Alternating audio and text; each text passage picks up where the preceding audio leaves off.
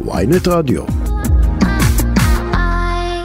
ואנחנו מדברים עם אה, צחי הנגבי לשעבר, גם מה שנקרא, היה, אז היה שר המשטרה או הביטחון פנים? בוקר טוב.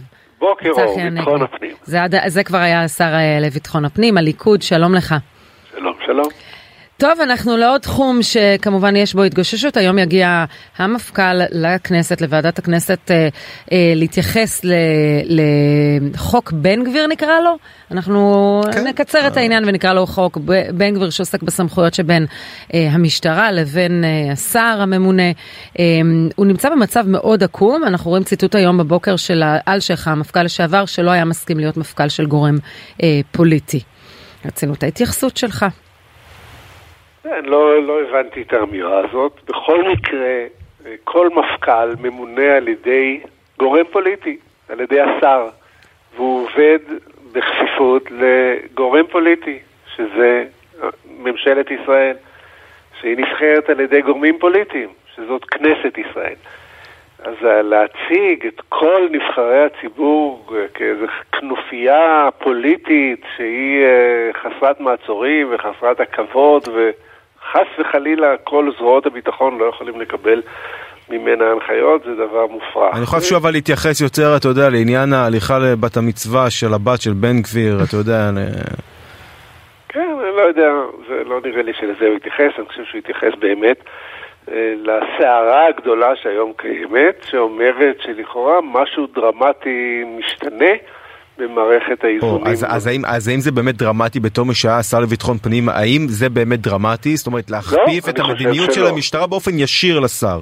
אני חושב שלא. ראשית, אה, בתקופת כהונתי כשר לביטחון הפנים, ואני בטוח שכך חשו גם קודמיי וגם אלה שבאו אחריי, זה טבעי שהמשטרה כפופה לממשלה, והממשלה צריכה להיזהר באמת שלא אה, לתת הנחיות שיש בהן אה, היבט פוליטי.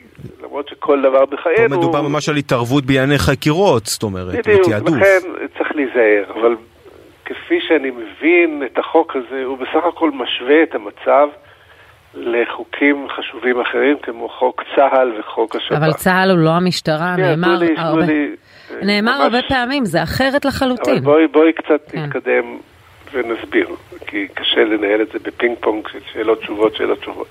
אה, לא יודעת, ככה ראיונות עובדים, שאלות לא, תשובות, שאלות לא תשובות. עובדים שיש בסך הכל, אה, בואי ניתן קצת זמן לתשובה. טוב, לא דרמטי, אני לא נותן הרצאות. חוק צה"ל קובע מפורשות, אה, הצבא נתון למרות הממשלה. הוא קובע שהרמטכ"ל נתון למרות הממשלה. אוקיי. כנ"ל בדיוק בחוק השב"כ. השב"כ כפוף למרות הממשלה, וזה מה שמכניסים בפקודת המשטרה. עכשיו, זה מאוד נכון, מה שאתם אומרים ומה שאת אומרת, שיש אה, אחריות אה, שונה למשטרה ולצבא ולשב"כ, אבל עדיין הם כפופים למרות האזרחית, והם לא פועלים? בחלל ריק. אבל חבר הכנסת הנגבי, אתה יודע מה ההבדל המרכזי?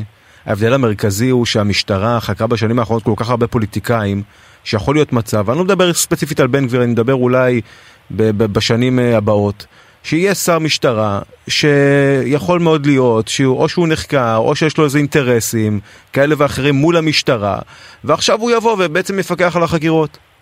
נכון, לכן באמת בחוק צריך לוודא שלשר לא תהיה מעורבות בחקירות, אני מאמין שזה מה שיהיה, בסופו של דבר תושג הנוסחה הבמרכאות גואלת, ומצד אחד יהיה ברור שמי שרוצה שהממשלה תוב- תוביל למעשה שינויים דרמטיים בכל נושא המשילות, ביטחון הפנים, היכולת לה, להתמודד עם ארגוני הפשיעה, לעשות שינויים במגזר הערבי, בנגב, בכל הארץ, ידע שיש אחריות וסמכות לממשלה, ובמקביל, כפי שאתם מציינים, אם יש חשש כזה, יהיה ברור שהחקירות, בוודאי חקירות בנושא שחיתות ציבורית, אבל בסך הכל כל החקירות הן אה, לא קשורות להחלטות פוליטיות. ומינויים אבל גם של אנשים שהם לא המפכ"ל.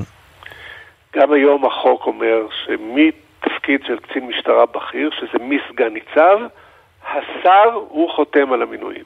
זה המצב עשרות בשנים. חותם על המינויים אבל, חותם על המינויים. יש הבדל בין חותם על המינויים לבין מחליט. כן, בפועל חותם זה אומר שהוא יכול לקבל את המלצת המפכ"ל. אבל כאשר, כאשר המפכ"ל... הוא יכול לא לקבל את המלצת המפכ"ל. כאשר המפכ"ל מגיע היום לוועדה בכנסת, הוא צריך לחשוב איך הוא, מצד אחד, האם אם החוק יעבור, הוא נתון למרותו של השר, אז הוא צריך למצוא חן בעיניו, להגיע לבת מצווה, להגיע, לא, במובן הזה שהוא למעשה שולט במשרד שלו.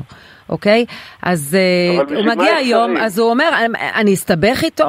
לא צריכה להיות מחשבה עצמאית או פעילות עצמאית של המשטרה לפי המשימות שלה ולא לפי המשימות הפוליטיות. אנחנו בוחרים חברי כנסת, והכנסת בוחרת שרים, כדי לממש את רצון העם. ככה זה בדמוקרטיה. זה לא משטרה שיש למדינה, זה מדינה שיש לה משטרה, ומי שמנהל אותה בפועל זה הממשלה באמצעות השר הממונה. זה היה המצב, זה לא הולך להשתנות. אף מפכ"ל לא חשב שהוא מעל השר ש...